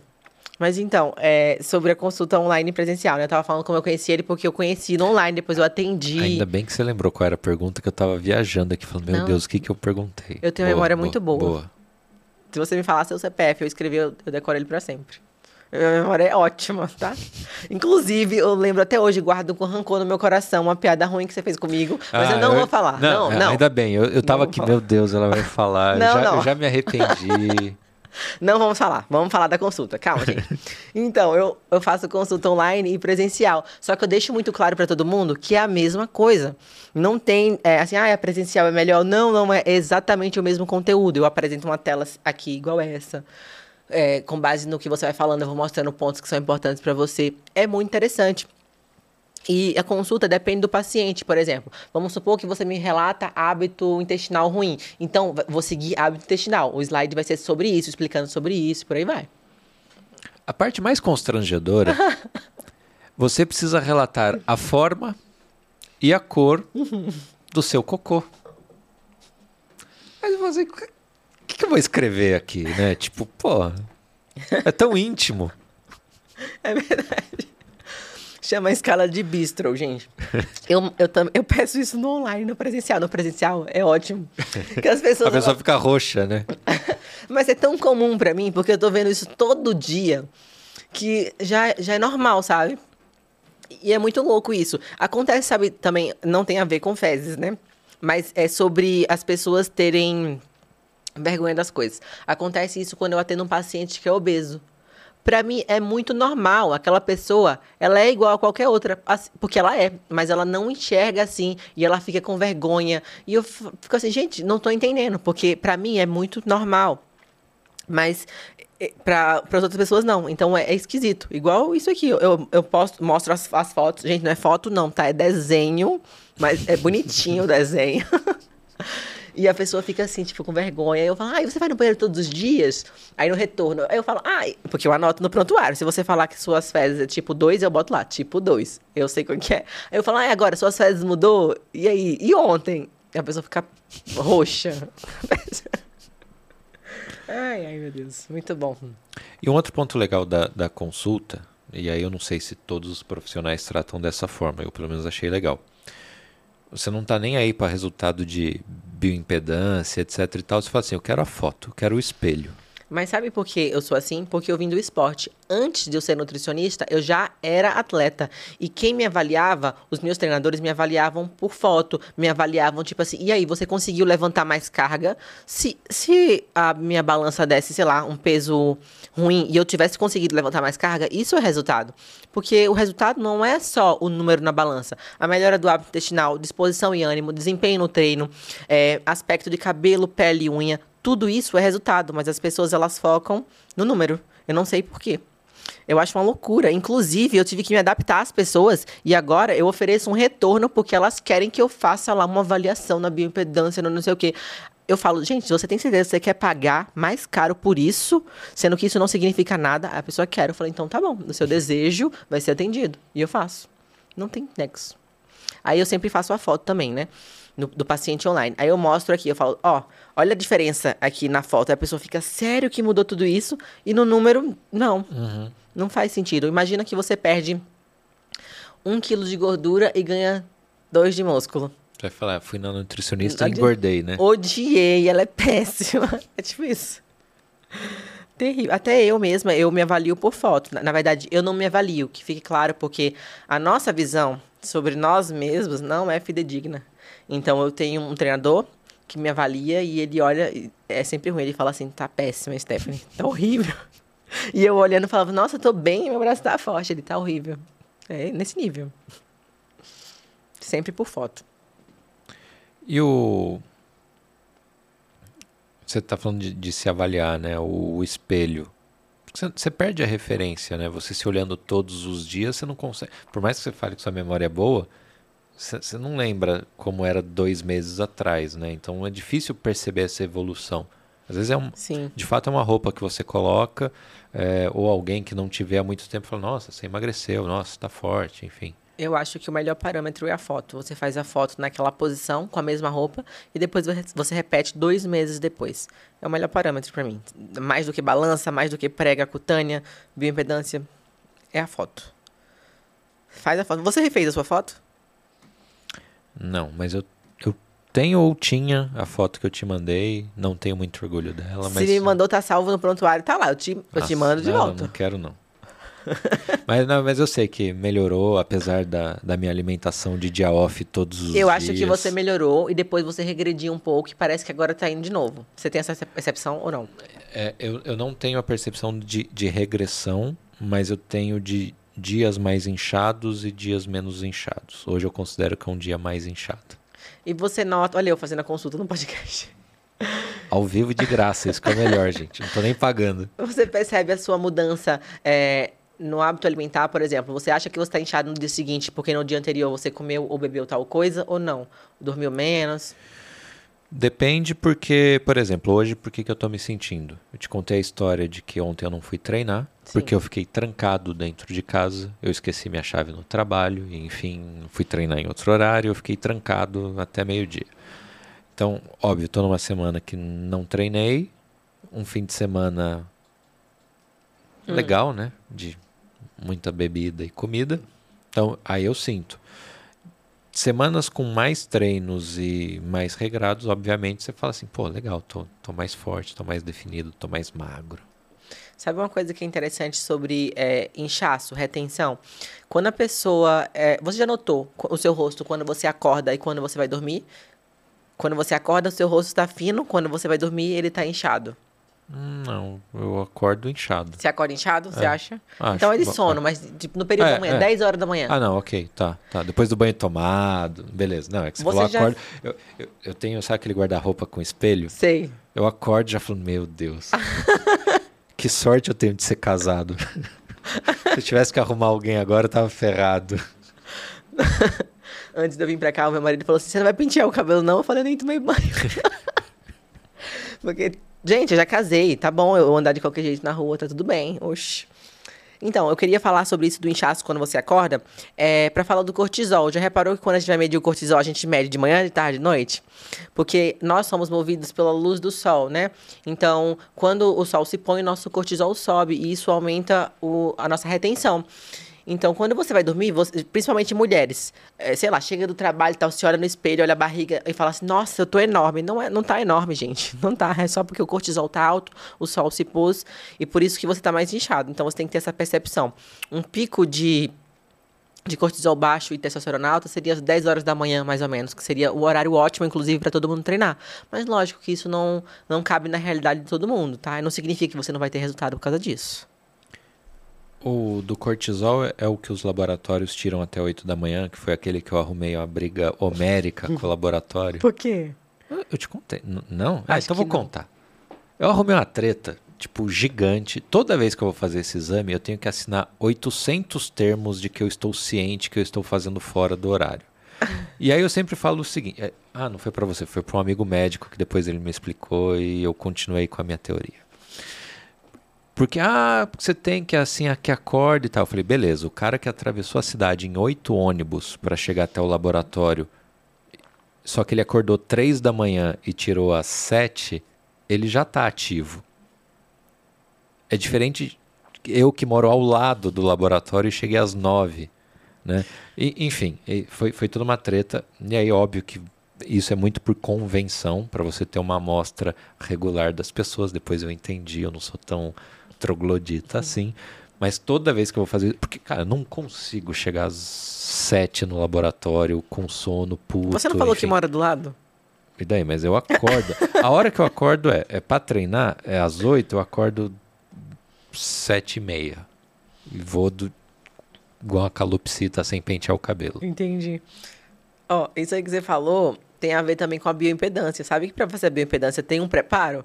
Você tem que estar tá em jejum, você tem que estar tá com batimento cardíaco baixo, tem que estar tá tranquilo. Aí chega, me chega o paciente, três horas da tarde, saiu do horário de, de, trabalho e fala, quero fazer a bioimpedância. Eu falo, mas não, não vai dar errado. Mas, mas eu quero, eu vou pagar por isso. Eu falo, então tá bom, eu vou fazer. Mas, entende? Só para agradar o ego daquela pessoa, porque o resultado não é E o da texto é a mesma coisa, não é? A testosterona? Tipo, um, um jejum. Olha, mas então, aí já vai parte para aquela pessoa que é viciado em fazer exame. Para que você quer medir isso? Entende? Se você vai medir, tem algum, tem algum sintoma que o médico pediu para você medir, medir testosterona. Fora isso, você vai medir porque é viciado em fazer exame. Só. Tô Então- pagando convênio, eu quero Ah. usar. É porque eu pago particular, tá? Entendi. Entendi. Talvez eu seria viciado em exame se eu tivesse convênio. Uhum. Não, mas eu não tenho, eu pago por, né? Ah, O entendi. empreendedor não, não tem essa. de- Eu não tenho VR, eu não tenho convênio, é tudo sou eu mesmo. É, a gente Você finge pode- que tá, tá, na, tá, tá na PJ, mas Você pode. sou eu pagando. É, o seu VR sem vinho. Você mesmo. Imagina, se alguém, ó, se alguém quiser me contratar para alguma coisa, eu quero um, um VB, é um vale bebida. Ou um VV, vale vinho. Ó, eu lembro que há, um- há muitos anos o meu marido trabalhava numa empresa que tinha esse. Tem muitos anos. E ele conseguia comprar bebida no, no ticket. E outras pessoas não conseguiam. E elas ficavam assim, mas por que eu não consigo? Não sei, não. Ah, ele tinha os esquemas. não. Eu acho que era erro, não sei. Aí pronto, ó, o Anderson não tem plano de saúde. Tem não. É ele que paga. é, Não Mas tem também- conversa. Oh, mas ele tá todo estragado, né? ele, tá to- ele nem vai no médico. Eu que quando chega à noite eu já pego lá é, os suplementos, eu dou pra ele ômega 3, antioxidante. Eu dou um tanto de coisa quando ele chega, que ele falou, o que, que é isso? Se estiver me matando, não sei o que, que é. Não, mas ele não precisa ir, ele tem em casa isso, olha só. Não. Mas eu não sou ortopedista, ele manca. Coitado. Ai. Ó, a hora passa voando. A gente acha que tá chegando já no, no tempo limite. Porque nós temos uma hora muito cara do Guilherme que faz essa operação aqui. Eu sempre faço essa piada com ele, coitado. E aí, a tradição do podcast é assinar a rolha do vinho. E aí, agora a gente vai ter a sua rolha também no, no vaso do Tanino Cast. Você sabe que eu tenho milhões de rolhas. Você guarda todas? No rack da minha casa, meu marido guarda as. as. as de cerveja e eu guardo as rolhas. Ah, é o meu, já tá lotado, o tubo tá caindo, já tá caindo no chão. Ah, aí você tem que mudar, tem que fazer um quadro. Tem, tem, tem vários. Tem, tem vaso, tem quadro, tem, sei lá, dá pra fazer uma parede. Eu não Ah, consigo dá pra- escrever. Passa no. Guardanapo. Isso, é. Você tem, você tem que comprar o de álcool. É, então, toda vez eu falo assim, ah, pro próximo episódio eu preciso de. Tipo, em vez de usar o guardanapo pro copo, usar um porta-copo. Preciso da caneta nova. Aí eu só lembro no dia de gravar. Nós Clássico, estamos né? em 2023. Isso, hoje é 22. As pessoas Não sei quando vai pro ar, mas hoje é 22 de março, tá, gente? Eu vou desenhar até uma taça de vinho no meu. Boa. Aliás, deixa eu te servir mais vinho, porque vai acabar a gravação, não a conversa. Olha que chique. Aí agora é só depositar no vasinho enquanto eu sirvo aqui. Eu quero voltar quando estiver lotado aqui, tá? Quero voltar pra botar outra. Não, depois que eu entrevistar todo mundo que aceitou conversar comigo, porque é um desafio, né? Não é só, ah, é só chamar. Não, as pessoas às vezes não querem, não podem, etc. Aí eu vou trazer todo mundo de novo e em formatos Todo mundo diferentes. junto. É, isso, eu falo assim, ó, cabem quatro pessoas aqui. Então eu posso fazer programa com mais três convidados. Imagina que papo louco, legal. E aí uma meta é ir pro ao vivo, porque hoje é gravado. Imagina no ao vivo, chat rolando, perguntas aleatórias. Cara, é, eu faço a rádio ao vivo, né? O frio na É, barriga. não, que inclusive é razão de uma inveja muito grande, que eu falei, poxa, o primeiro que ela vai vai ser o Tanino Cast. Aí eu vejo ela com rádio tal. Eu falei, ah, legal. O Edio, a- simplesmente qualquer pessoa pode ligar e te perguntar qualquer coisa. Qualquer, e É, as pessoas. é. Eu, antes de eu estar na rádio, eu, eu não achei que era tão ouvido, mas é. São milhares de pessoas e elas interagem. E para mudar o meu linguajar, tipo, aqui eu não usei nenhum termo técnico, porque eu tô acostumada com a rádio, mas eu tava muito tendenciada a falar a linguagem técnica, tipo, ai, ah, sensibilidade à insulina, falar umas coisas que o pessoal, que é ouvinte da rádio, não iria entender. Então eu tive que estudar tudo de novo, numa linguagem para o povo, para poder estar ali na rádio e ajudar eles. Foi a coisa mais difícil que eu fiz na minha vida. Nas primeiras vezes eu gaguejava, eu ficava assim, como é que eu vou falar isso? E para eu falar para um diabético, nossa, era assim, eu tive que aprender do zero. Mas foi muito bom, foi muito bom mesmo. É, o do ao vivo tem esse problema. Eu lembro de, tipo, live no Instagram. Eu nunca fiz. Eu assistia suas lives de máscara. É. Eu assistia. Eu lembro. Assim, eu não faço mais porque. Eh, nem, eh, aquele perfil vai ficar só para memes mesmo. Ah. Se você quiser me ver, vê no outro perfil, que é o que está no, no, link aqui. É, mas, bom, live, óbvio, ao vivo. Então, assim, você tá ali, ah, vamos falar disso, disso e disso, e entra alguém e faz uma pergunta. E tal coisa? Já aconteceu, deu olhar e falei assim, velho, nunca vi isso na vida. Sim. Né? Então, ah, o ao vivo é, é pior mesmo nesse sentido. É tensa. Eu, eu lembro que eu ficava com medo de se perguntarem alguma coisa que eu não sei responder. Aí. É que assim, como, sei lá, o outro perfil já é meio debochado, é fácil eu meter um não sei, joga no Google e todo mundo vai achar linda a resposta. Mas aí no seu lado, pô, é um negócio profissional, de nutrição, é, é, eu Mas imagino uma coisa que eu acho assim que, que é engraçado. Porque hoje eu já vou tranquila. Eu já vou. É na segunda-feira que eu vou e tal. É, sabe o que acontece? O pessoal começa a me mandar. Oh, você tá nos meus melhores amigos, você vê que eu posto. Oh, gente do céu. Os caras começam a me mandar áudio falando coisas aleatórias. Teve um cara que. Esse aqui eu achei que foi bem o auge. Ele falou assim: olha. Eu não sei escrever, não. Mande um áudio pra mim aí só pra eu ouvir a sua voz, porque eu ouvi na rádio e eu gostei da sua voz. Eu falei, mentira que esse cara gostou da minha voz. A minha voz é horrível. Ele tá zoando. Mas isso aqui é o básico do que eu recebo. Porque é, Agora, como é que eles se dão o trabalho de pegar, salvar no WhatsApp para começar a mandar? Não tem nexo. Eu não tô à toa desse jeito, não. É muita doideira. Mas tá bom, né? Então, no, a gente vai fazer daí um próximo episódio com mais convidados. Quem, quem, quem que eu chamo pro, pro seu episódio? Só não pode estar tá eu e Stephanie, porque ah, senão... Ah, não, não, pera aí. É, quem que eu chamo além da Stephanie? Ó, oh, eu gostei muito ah, vai ficar ruim se eu falar que eu gostei muito de uns e dos outros, não. Ainda bem que ninguém me perguntou assim, qual que você mais gostou de gravar? assim, apresentador de podcast é igual pai e mãe. A gente gosta de todos os filhos igualmente, tá, gente? É, mas que eu gostei muito do assunto foi o aquele cara que falou sobre o de vinhos. Ah, nem lembro o nome dele, tá, gente? Mas eu gostei dele. Que ele era um sommelier. Não era o Júnior. Ou o Diego Arrebola, então. Pronto, eu gostei demais desse, porque eu assisti o filme que ele falou. Então eu falei, caraca, eu, eu acreditei no filme. É, eu gostei das, da, das meninas também, só que elas são muito diferentes de mim, então ia ser muito discrepante. Elas são fêmeas, eu não sou fêmea. Surgiu uma pergunta lá que eu jurava que era sua. Ah. Que a sua foi a da marca de batom. Que virou um corte depois tal. Foi um assunto é porque legal. Eu vi que era muito rude isso. Eu vi na internet é, que era rude. Mas uma era uma personal perguntando da se camisa. eu conseguia ser elegante com roupas largas. Eu vi, eu vi, eu assisti. Aí eu falei, ah, isso aqui foi Stephanie. Aí eu olhei e falei, ah, não foi. Gente, só uma coisa. Eu não quero ser elegante se eu for grande. Se eu for grande é o suficiente para mim. Pouco me importa. Entende? Uhum. Não ligo. Mas é lógico, é a percepção de cada um, né? Do que, que você quer para você. Ó, então já sei, no, na, na, sua volta vai ter a Stephanie, não quero nem saber. E mesmo que, ah, o Ed não falou nada. Não, tô, deixa o pau comer aí, pode, pode falar. E aí eu trago um sommelier então, pronto. Fechou. Fechou? É. Tudo bem, aí vai ter mais vinho, né? Porque tem um sommelier, então tem, vai ter... Não, quatro pessoas tem que ter... Quatro vinhos. Quatro garrafas, no mínimo. A Stephanie não bebe, eu bebo meu e o dela. É verdade. Ela não bebe. Ah, ela bebeu aqui um pouquinho. É educada, né? Viu só? Legal. Não, você me deixou traumatizada. Ah, ela não bebe. Eu falei, meu Deus e tal. Não, mas ela falou disso.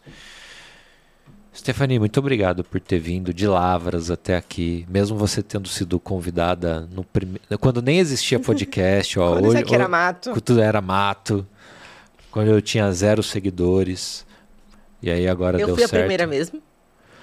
O primeiro foi o Luan, que é o episódio 1, porque ele grava um podcast, né? Eu visitei lá, eu falei, cara, como é que é? Me ensina. Então eu falei, eu faço questão que você seja o um. Aham. Então, tirando ele, você foi a primeira. Tanto é que você foi a primeira seguidora. ou- Ah, tinha eu me seguindo, né? Sabe? Não conta. Não conta. Então, seguidora foi você que foi a primeira a seguir ali. Falou, Arrasei. Viu só? Muito obrigado, saúde. Vamos terminar esse vinho aqui. E para quem assistiu até o final, muito obrigado pela sua audiência. Aproveita, por favor, se inscreve. Eu só ganho dinheiro para pagar esse estúdio se você se inscrever. Se você não se inscrever, eu não ganho dinheiro e aí vai chegar um momento que minha conta vai estar assim zerada. E eu vou falar assim: posso pagar o estúdio com um sorriso? E eles vão falar assim: não. E aí não vai ter mais podcast. Quer mais podcast? Me ajuda, se inscreve aí, vai. Valeu, até a próxima. Obrigado.